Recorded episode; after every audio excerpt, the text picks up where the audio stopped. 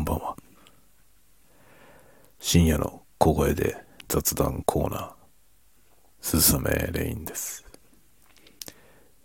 今日はですね、行きがかり上、えー、今寝室にですね、あの、例の VR マイクを持ってくるのを忘れまして、寝室にあった DR05X を使って喋ってます。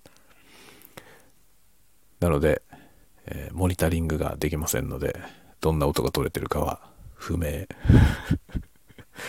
不明でございます。今日はさっき、ポッドキャストを収録して公開しました。ポッドキャストでも録音にまつわる話をしました。結局もう、どっぷりですね。音声収録。もうこれに尽きるという。このところ、そればっかりやっていますね。もうね、なんて言うんですかね。それ以外のことに割く時間がほとんどない。まあ、と言いつつ、今日なんかはね、お休みだったので、まあ、子供と一緒にゼータガンダムを見進めたりしました。ゼータはね、今どこだ？あれだ、あれだ、あの、アムロが出てきたとこですね。まで今日見ましたね。うちの子はですね、ガンダムそれなりに知ってるんですけど、ゲームで知ってるので、ゲームに出てこないキャラクターとか、ゲームに出てこないモビルスーツはわかんないという状態で、今日はですね、ゲームに出てこないギャプランが出てきましたね。ギャプランとアッシマが出てきまして、えー、変形するモビルスーツがいっぱい出てくるねと言っていました。あメッサーラも出てきたね、今日見たとこね。確かにそうなんですよね。あの、最初のね、ファーストガンダムの時は、えー、まあ、合体ロボットの時代だったので、合体がね、フィーチャーされてましたが、ゼータになって、えー、合体しなくなりましたが、ゼータガンダムは、変形モビルスーツがいっぱい出てきますね。一応歴史的にはですね、ムーバブルフレームというやつが開発されたという、そういう背景があって、変形モビルスーツがいっぱい出てきます。まあ、一応先行してるのはティターンズですね。ティターンズのモビルスーツで変形型のやつがいっぱい出てきて、えー、今ね、あの、子供と見てるところまでの間にはまだ英語には変形モビルスーツはないですね。え、今後出てきますけどね。というような位置になっておりまして、まあそんなことはやってます。そんなことはやってますし、相変わらずルビックキューブは回してます。伸びなくなりました。やはりこの辺に限界があると。この辺に限界があるなっていうところに、えー、限界を感じております。でも楽しいのでやっております。そんなとこですかね。あと何やってるだろう、最近。最近あともうないですね。それ以外は、もう、ASMR にどっぷりです。ASMR コンテンツ作りをいろいろね、いろんな方向からアプローチして考えております。楽しいよ。すごく。小説の話がね、あの、あれですね。青春ボリューム3にえー、収録される作品、天国の扉という作品を書きましたんで、それが、えー、近々出てきますね。ネットの方ではですね、あれですね、今、明日の穴 ふざけたタイトルですね。明日の穴、アースホール。明日の穴が、まあ、不定期更新中みたいな感じで、ぼちぼち連載してます。変態小説。で、あと創作大賞、ノート創作大賞2022は正式に結果が発表されまして、えー、まあ、ダメと。まあね、ダメだよ、そりゃ。あの、最初から分かってましたね。えー、最初から分かっていたので、えー、もうね、正式発表を待ってるだけの状態だったんですけど、まあ、別のとこで転載しようと思っていました。とっくに とっくに思っていました。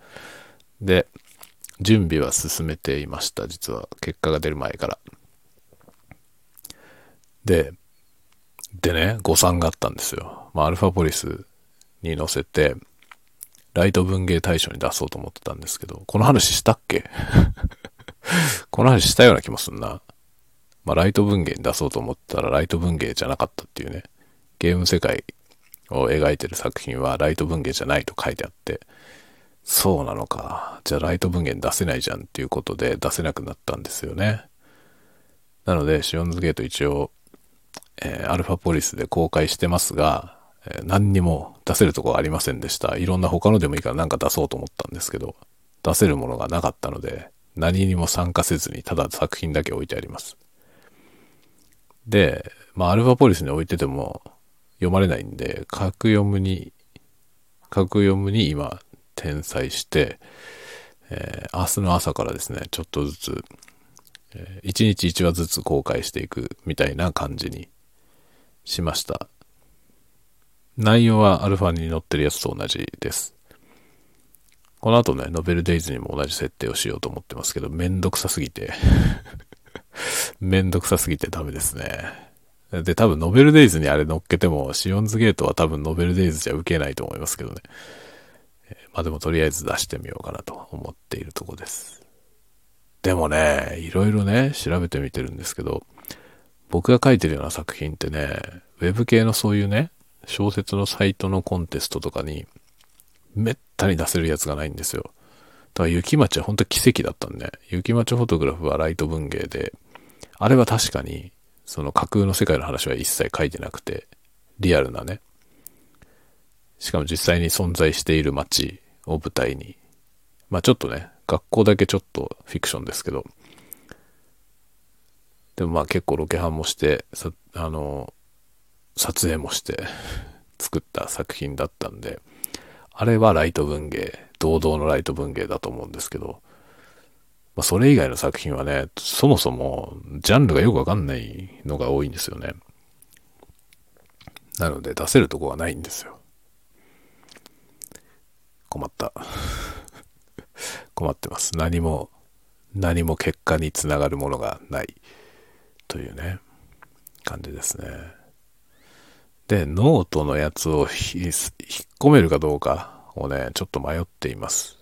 一回引っ込めたんだよね。その、アルファポリスのやつに出すんだとしたら、アルファポリスだけに掲載しようと思っていて、アルファポリスに載せたんですよね。そしたら、でも、コンテストに参加できなかったんで、できないんだったら別に他にも出してもいいかと思って、今、カクヨムにもね、設定をしたんですけど、で、ノートのやつも一回下書きに戻したやつ戻したんですよね。また公開状態に今戻して、一応ノートでも見れる状態にはなってますが、あれノートに置いといても誰も読まないのよ。本当にね、身内しか読まないっていうかね、あの、普段の仲良くしてもらってる人たちが読んでくれたぐらいなんですよ。あの読みにくい中ね。本当にありがたいですね。もうね、あの、正直なところ、もっと読みやすいサイトに載せるまで待ってって思ってました。10万字もあるやつをね、ノートで読むのはただただ大変なんで。もう自分だってね、あんなの出したけどね、校正とかできないですよ。あのノートのサイトでは校正できないから、もう手元で全部校正したやつをコピペしただけなんですけどね。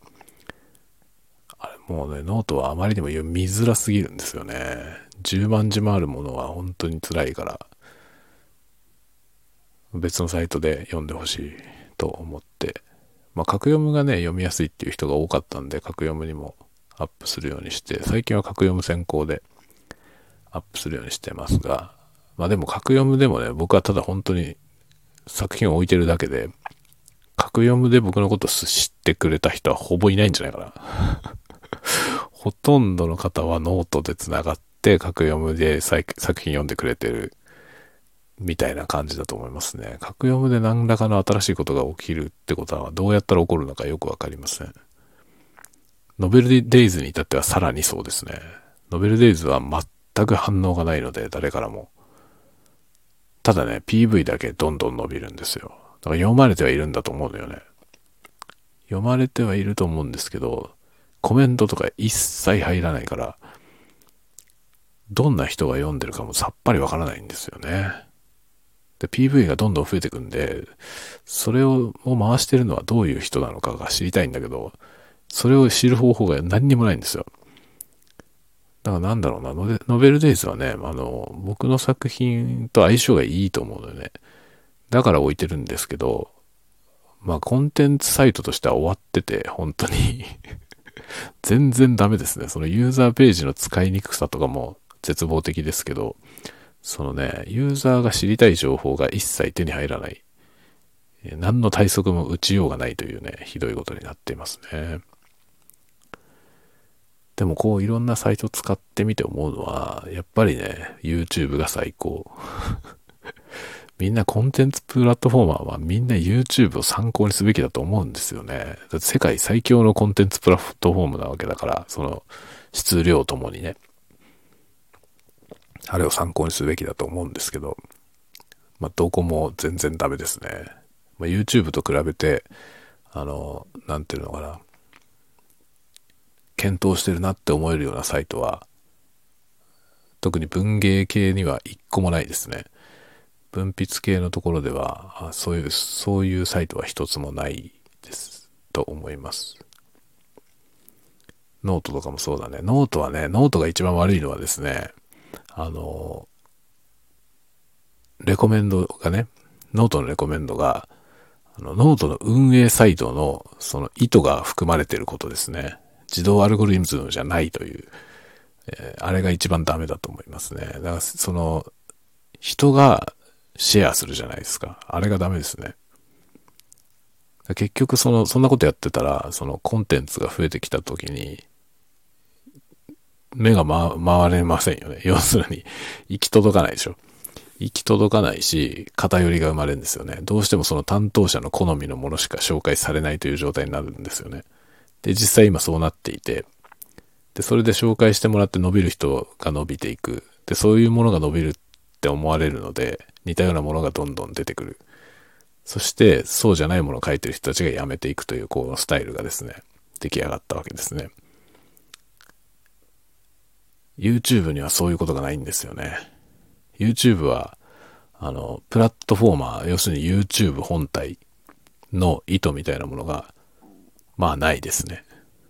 一応あるんだけどね。あるんだけど、その作品の襟好みみたいなところにはないですね。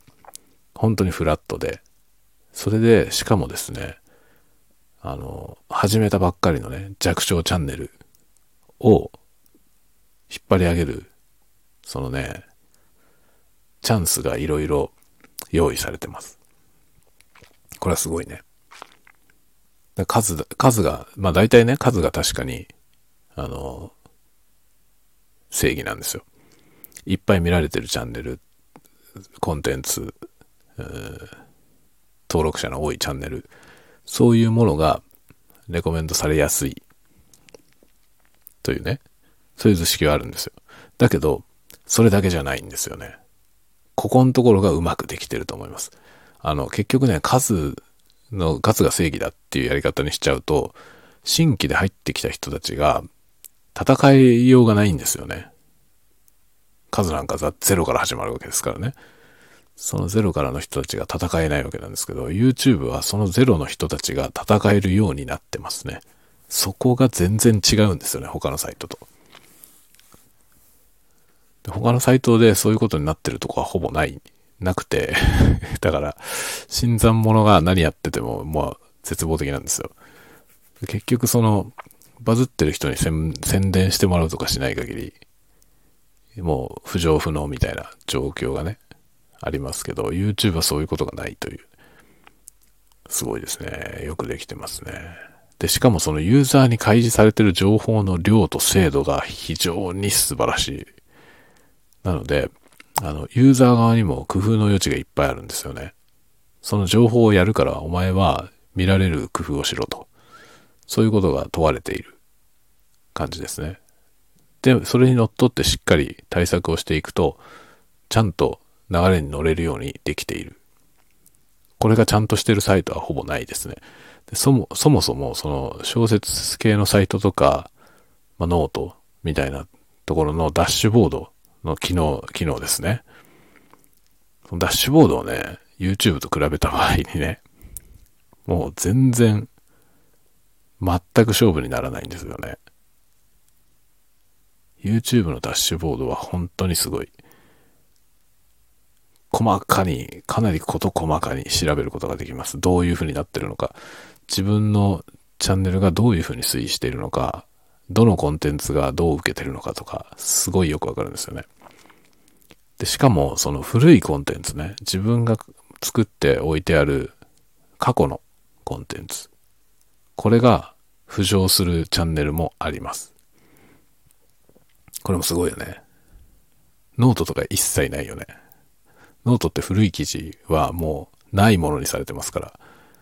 だ結局その古いもの浮上させようと思ったら自分で宣伝するしかないんですけど、自分の作品ですらね、古いものにアクセスするのは非常にめんどくさいですよね。だからちょっとね、古いやつでちょろっと、えー、自分でね、シェアしようって思っても、そこまで遡っていくのが非常に大変なんですよね。検索性も悪いし もうね、全く全然違いますね。しかもほっといたら、自分で宣伝しないでほっといたら、過去のコンテンツは、が宣伝されることは一切ありませんよね。やっぱね、レコメンドは自動でやるべきだと思いますね。あの、手動でページとか作っちゃうとかね。とか、あの、マガジンとかもね。あの、注目のなんとかだ、いろいろありますけど、あれを手動でやってる時点で、あの、そのね、やってる担当者の色にね、どんどんなってしまうわけですよね。だから似たようなものばっかりがピックアップされるわけですよ。見たことないような記事が来ることはまあないですね。そう。あれだとやる気なくなるよね。本当に。結局こういう受けてるやつみたいなのをやらないとダメなんでしょみたいな感じになりますよね。そうするとそうじゃないものが好きな人たちは読者も離れていくんですよね。結局コンテンツプラットフォーマーとしてなんかそのサイトに色がつきすぎるとやっぱプラットフォームとしてはどんどんつまんないものになってしまいますよね。まあ、今もうなってるよね、ノートはね。僕がノート始めたのは2年ぐらい前ですけど、この間2周年だったん、確か4月の頭ぐらいで2周年だったんですけど、その2年前と比べても全然雰囲気違いますね、今。もうね。かなり確率的になってきてる気がして、まあ多様性がどんどんなくなってるというそのユーザーが拡大して、それに従って多様性がなくなっていくってこの現象はかなり終わってて、その、コンテンツプラットフォーマーとしてはもう致命的だと思うんですよね。多様になっていかなきゃダメだと思うんですよ。いろんなものが見られるから面白い。まあ YouTube はそれで成功してるわけですよね。ありとあらゆるものがあってね。で、その自分の好きなもの、見たいものだけ見て、使いたいわけです。そのユーザーとしてはね。使いたいわけですけど、そのようにどんどん勝手にカスタマイズされていく。見たいものが来るというね。で、その見たいものが来るやつもいつも同じものが来るんじゃなくて、まだ見たことないものが来るわけですね。この辺もうまくできてるんですよね、本当に。まあ、ユーザーのとこに、こう、レコメンドババババッと出してきていて、その中で、あの、何回もレコメンドされるけど絶対クリックしないものとかあるわけですよね。興味がないもの。そうすると、そういうものをちゃんと検知して、この人はこれを何回出してもクリックしないから、これは気に入った、気に入ってないんだろうと判断するわけですね。それで違うものをレコメンドしてくるっていうことをやってくれるので、日々ね、僕は今日々 YouTube 見てますけど、あの、僕がユーザーとして見ている YouTube のその右側のレコメンドのやつね。そこに見たことないものが出てくるんですよ。どんどん。まあ、大体同じようなものをね、見てるわけですよ、僕は。ASMR 中心に見てるので、そういう感じで見てるので、まあ、レコメンドも ASMR ばっかり来る。特にもうすでにチャンネル登録してる人のやつとかが出てたりするので、過去のやつとかね。が出てたりするので、見たことないコンテンツがその右側のリストの中にいくつかしかないみたいなね、感じなんですけど、そこにちゃんと見たことない人のやつ出てくるんですよね。で、見てみて気に入ったりするともうそこでチャンネル登録したりってことをしてるんですよ。だから逆の方向として僕のチャンネルもそうやってね、ASMR ばっかり見てる人のとこに表示されることになりますね。だから来てくれて、すごいいいって言ってくれる人がね、現れて、まあ今順調に少しずつですけどね、伸びていってますね。でもつい、ついこの間30、30何人だったんですよね。チャンネル登録者。今日の時点で180ぐらいになってますから、結構伸びのペースが良かったですね。ここ数日で一気に伸びました。そういうね、チャンスがちゃんとある。しかも、あの、過去の作品もね、出してくれる。レコメンドしてくれるので、今ね、過去のやつが急速に伸びたやつがあるんですよ。ちょっと前のやつが。ちょっと前、結構前ですね。結構最初の方に作ったやつのが一つすごく急速に伸びたやつがあって、こういうことあるんだなと思ってね。YouTube の凄さを再確認したところです。いや、本当にね、コンテンツプラットフォーマーの人たちはみんな YouTube を一回ね、触ってみた方がいいと思う。ユーザーインターフェースにしろ、そのね、ユーザーに開示されてる情報の密度と精度と、あとレコメンドの仕組みですね。多分真似できないと思うけどね。Google は、あれ AI でやってるでしょ。あ真似できないと思いますけど、簡単には。だけどあれはね、見習うべきとこがいっぱいあると思うんですよね。プラットフォーマーの人たちとしては。だプラットフォームが色をつけすぎると、その、それ以外のものは、をやる人は離れていくからね。だからどんどんどんどんつまんないものになっていくと思いますね。か確率的になっていくと思うね。ノートはすでにそうなってきてるから面白くないじゃん。ね、最初の頃の面白さが全然ないですよね。最初の頃っていうか僕は最初の頃は知らないけど、2年前は結構ね、まだワクワクしましたけど、今はそのワクワクコンテンツは一切ないよね。あ、こんなのは書いてる人もいるんだ、みたいな驚きはもう全然なくなっちゃって、当時そういうものを書いてた人たちもみんな辞めちゃったんですよね。辞めちゃったっていうか、いるけど書いてないっていう人はいっぱいいるよね。僕も含めですね。ほぼ、ほぼ書かないもんね、今。結局書いても、うちわしか読まないのが分かってるからさ。うちわしか読まなくて、しかも絶対おすすめはされないんだよね。だから、そう思うとね、つまんねえなって思うじゃない。新しい人と知り合うチャンスが全くないんですよ、今。そうなっちゃったからつまんなくなっちゃって。最初はね、どんどんね、いろんな人と知り合って、今、交流のある人たちはほぼノートで知り合った人たちだから、すごく良かったんですよ。だけどその人たちの中で今ノート積極的に書いてる人はほぼいないのよね。数えるほどですね。で、今後ね、なんかノートはコミュニティをやる。要するにファンクラブみたいなやつをやりますよ。個人サブスクリプションですよね。っていう発表がされたんですけど、そうすると結局のところね、まあ僕なんかは、それでやった方がいいわけですよ。そそもそもその固定ファンに向けてしか書いてないというか、固定ファンしか読まないから僕の書いてるもの。だったらコミュニティにしちゃえばいいじゃない。で、おそらく同じように思う人はいっぱいいるんですよね。そのノートに絶対リコメンドされない人たち 公式が絶対リコメンドしてくんないようなものを書いてる人たち、僕ら、僕みたいな。こういう人はおそらくみんなサブスク化していくと思うんですよ。そうすると、フリーでね、その、有料じゃなくて、どっかに会員になってお金払わないと読めないっていうコンテンツじゃないもの。ただ誰でも来れば読めるっていうものがどんどん確立化してって、で、ちょっと尖ったものやる人はみんなクローズになっていってってやると、本当につまんないものになるよね。と思うんですよね。だから僕はあの、ユーザーコミュニティのね、今度夏にオープンするっていうやつ。あれはね、なんか失敗なんじゃないかと思うよ。ユーザーにとってはいいですよ。僕なんかにとっては魅力があるよ。だけど、プラットフォームとしては、あれが息の根を止めると思う。結局、そのユーザーが増えてコミュニティが乱立すれば、ノートは儲かるよね。ノート社は儲かりますけど、コンテンツとしては面白そうなものは全部クローズになっちゃうんですよ。で、結局、その画一的なね、今の公式がおすすめしているような内容のものだけが残ってね。それ以外はみんなクローズ。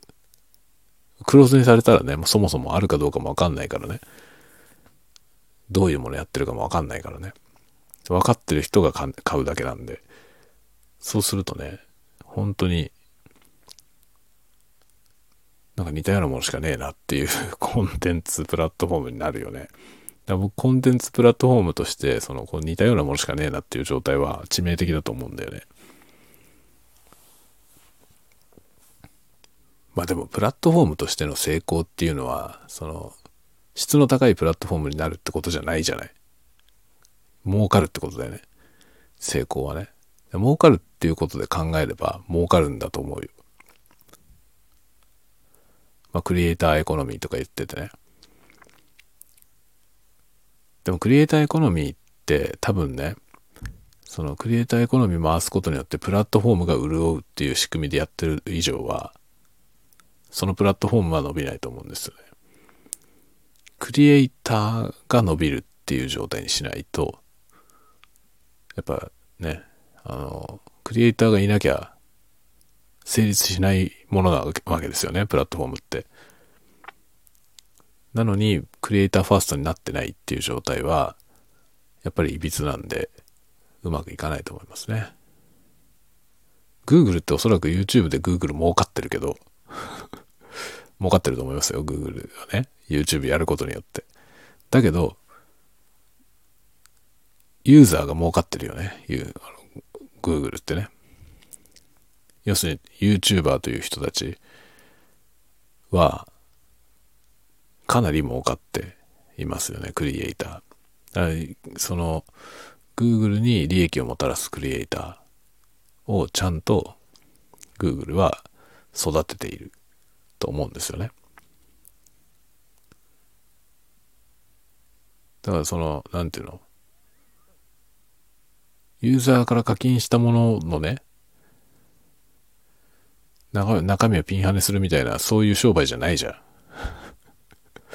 YouTube って。そうじゃないわけですよ。だからそこが違うよね。あの、似てるけど違うんですよね。だから YouTube のメンバーシップと今回ノートがやろうとしてるコミュニティって、まあ、パッと見似てるんだけど、中身が全然質が異なってると思うんですよね。YouTube のやつはクリエイターファーストなんですよ。ノートはノートファーストなんですよね。ノートが潤うための仕組み。まあ今までのサポートとかも全部そうだけど、サポートにしろ、サークルにしろね、全部そうですけどね。あとあの、有料のね、仕組みも、ノートの有料のやつあるじゃない？有料会員500円かなんか払払ったらなんかちょっと機能が増えるやつ。あれもね、あれのもう前にも僕ずいぶん前にあれについて喋ったことあるんですけど、せこいんだよね、あれもね。要するに金を取れるようなダッシュボードじゃないわけですよね。YouTube なんてね、別にお金払ってなくても、あのフル機能のダッシュボードついてますからね。ま全然違うよね、そこがね。だから予約投稿ができるとかを有料会員の特典にしてるじゃん、ノートは。そうじゃねえだろって気がすんのよね。そんなものは標準で提供しろと思うんですよ。だって国内の、あの、小説のサイトとかでも予約投稿ぐらいはできるのよ。無料でね。いや、普通はできるよ。そういうのを有料会員にしてるとか、本当にせこいわけですよね。で、結局ね、その一時が万事そうなんですよ。あの、サポートに対するその、ピンハネ率も高すぎると思うんですよね。だ結局、クリエイターエコノミーじゃないんだよ、あれ。そう見せかけた、俺、俺がチャリンチャリン、俺がチャリンチャリンプラットフォームなんだよね。あの発想を何とかしない限りはダメじゃないかなっていう気がしますね。金になるものを求めている。じゃない？それ、しょうがないけどさ、その利益を出さなきゃいけないからね。だけど、大っぴらに金を、金になるものを求めてるってやり方でやられちゃうとさ、まあ、コンテンツは多様化しないし、売れそうなものを作んなきゃいけないっていうね、その制約になってくるでしょ？でそういうものしか評価されないていう、なってくるとさ、ね。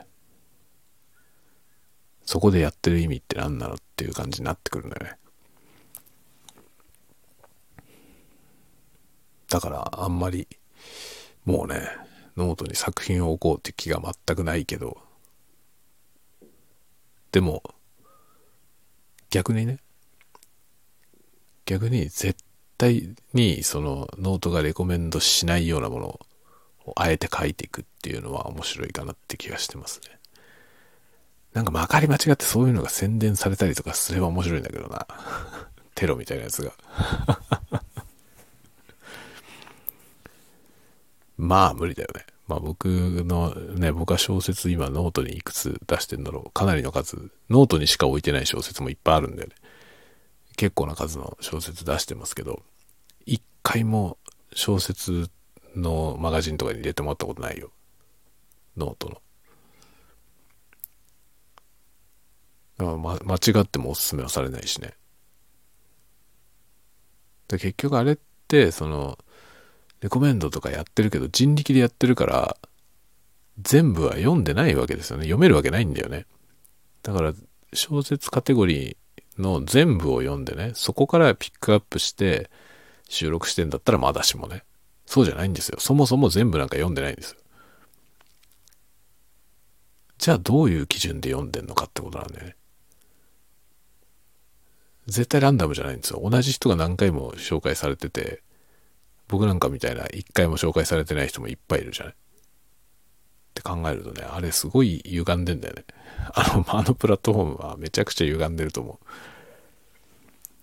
だから、ね、まあもうなんか、使う必要はあんまり感じないけど、ね、あそこでしか繋がってない人がいっぱいいるからね、人質取られてるようなもんなんですよね。まあなんかしばらくは続けていかないとだなとは思ってますけどね。コミュニティみたいなやつはね、先々ではやりたいけど、ねえ、どうしようかな。ノートでやると、でもあのマージン、ものすげえ金額のマージン持ってかれるでしょ。だから、ね、せっかくだってさ、サポートとかも結構くれる方もいるんですけどね。そうやってお金を出してくれる人がいてもさ、その人たちは結局僕の作品に対してお金を払うっていう意識意思をね、示してくれたわけなんですけど、そのごく一部しか僕のところには入んないじゃん。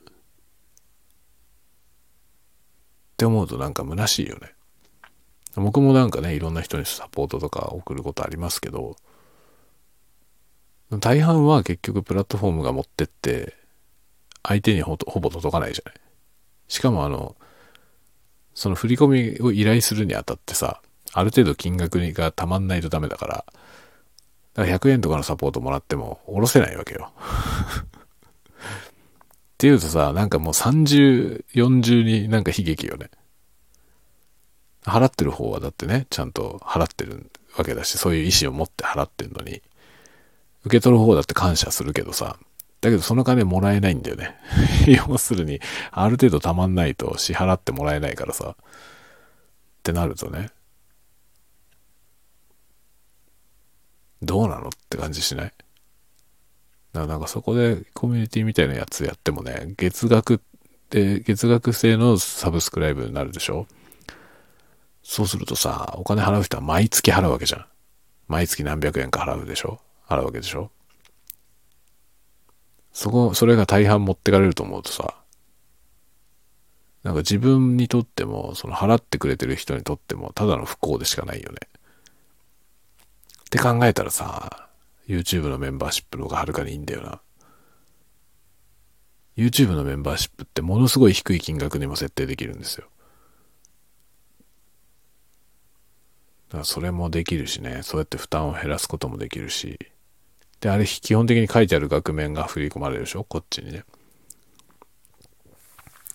だからユーザー、その、そのね、中間マージンみたいなものを取るわけじゃないんですよね、YouTube はね。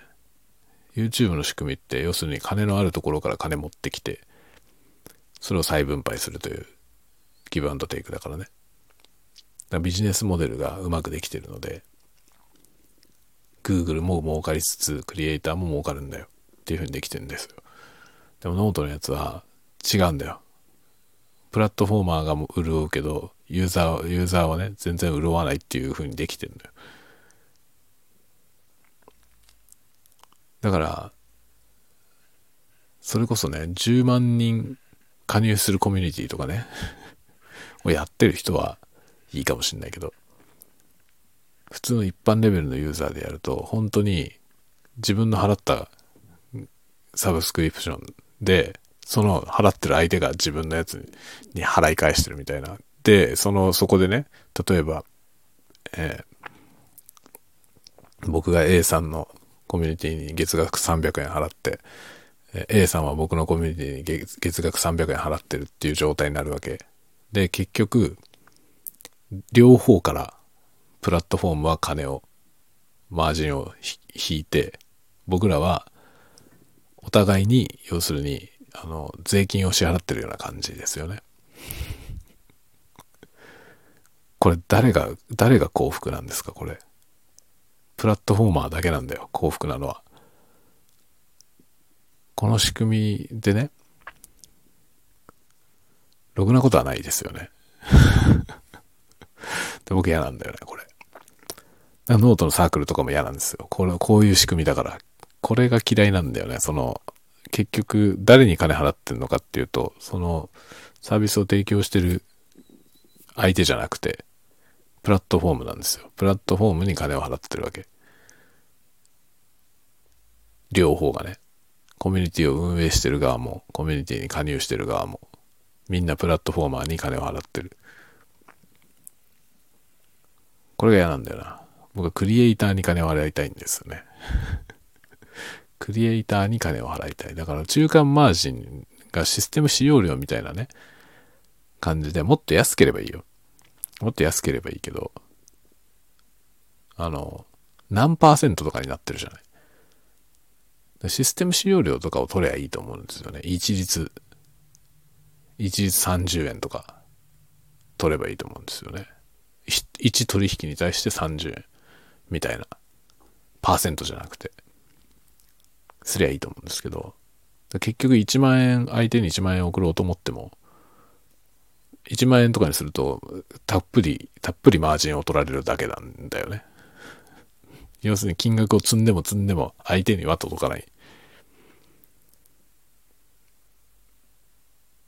て考えるとさ、YouTube の方がいいよ。どう考えても YouTube の方がいいよ。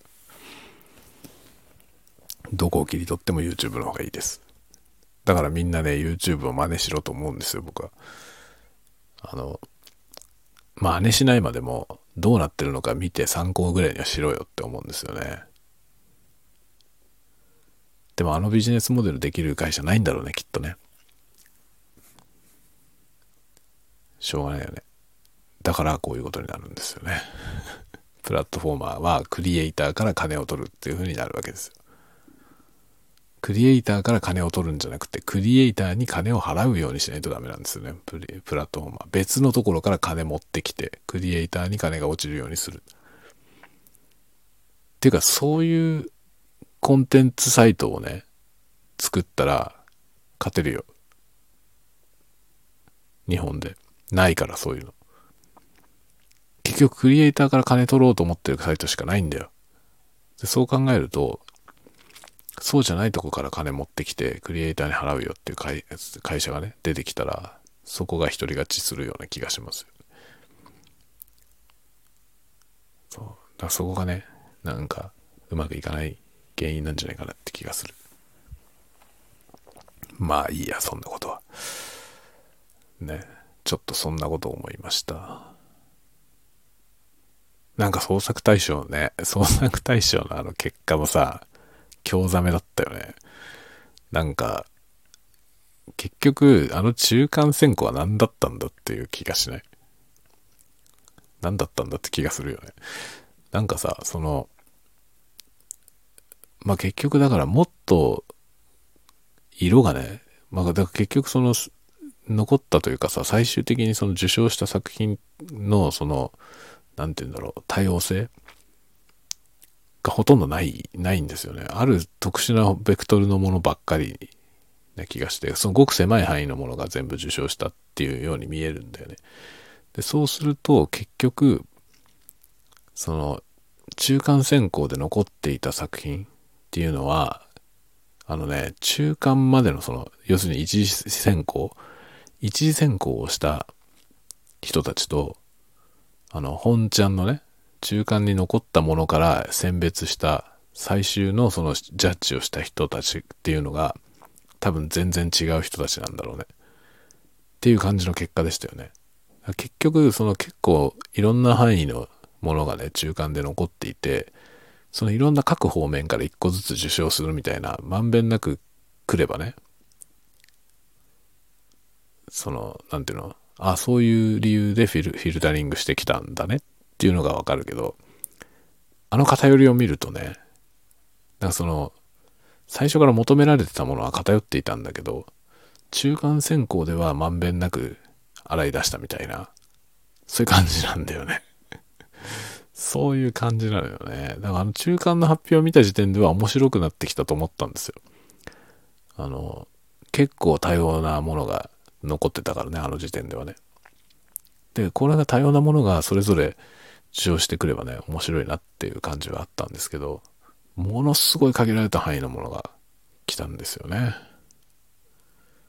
あ、そうなんだみたいな。あ、結局こういうところが求められてるのねっていうのが明快だったよね。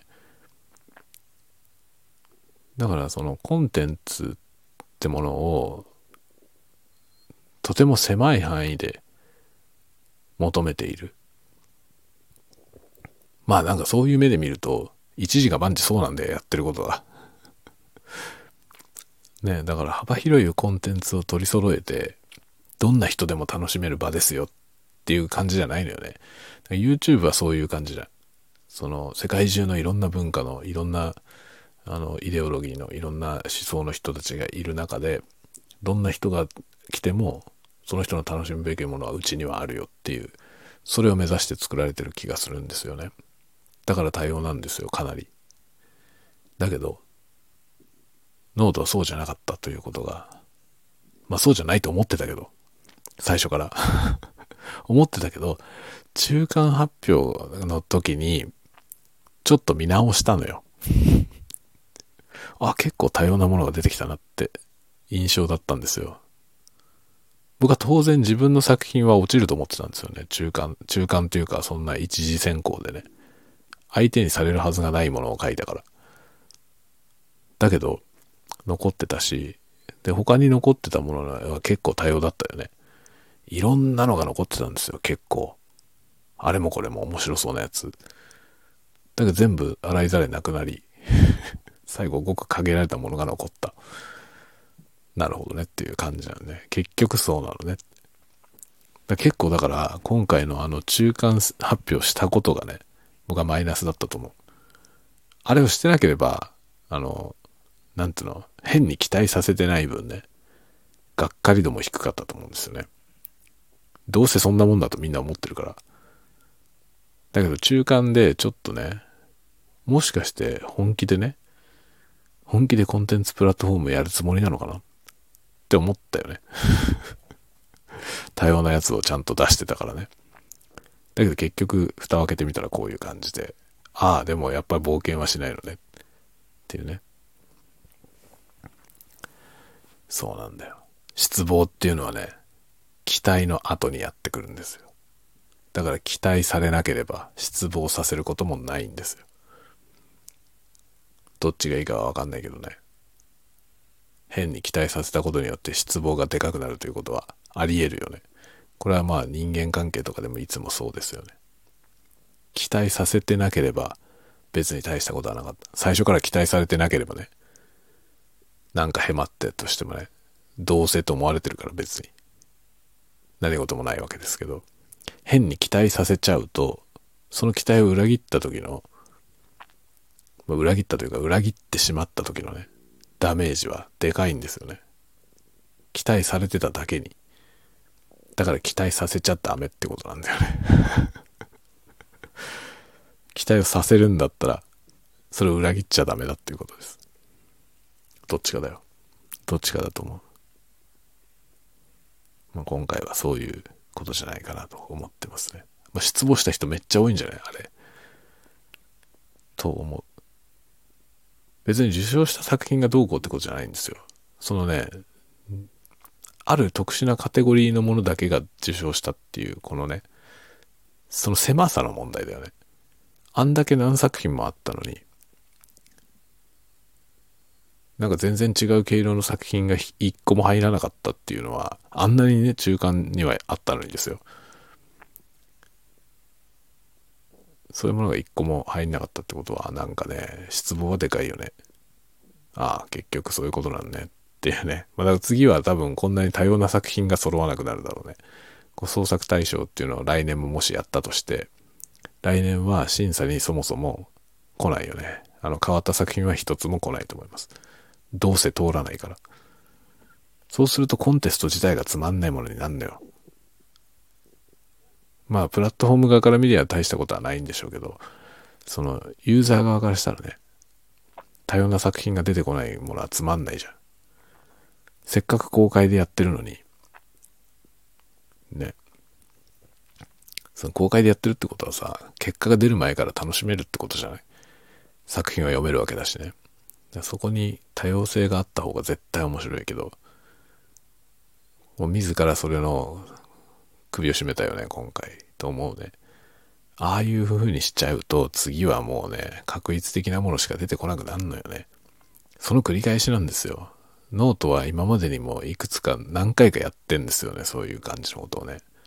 それで面白い人から離れていくという現象が起きてる。またかっていう感じですね。えつまんねえなっていうがっかり感はかなりあるね自分の作品が通らなかったとかそういうことじゃなくてさ多様性が否定されてることがつまんねえなと思うというわけでねまあ僕はマイペースにやります まあノートはそもそもねノートに置いといても誰も読まねえから別のとこに出すけどねそもそもという感じですね。はい。ではでは、今日はダラダラと喋りすぎましたね。50分ぐらい喋ってるな。じゃあ、えー、また、明日から、明日からじゃなくて明日一日だけか。明日一日だけ平常なんで、明日は朝の挨拶からやります。でもまた連休に入るんで、えー、しばらく不定期な感じになると思います。では。また明日お会いしましょう。おやすみなさい。おやすみなさい。おやすみなさい。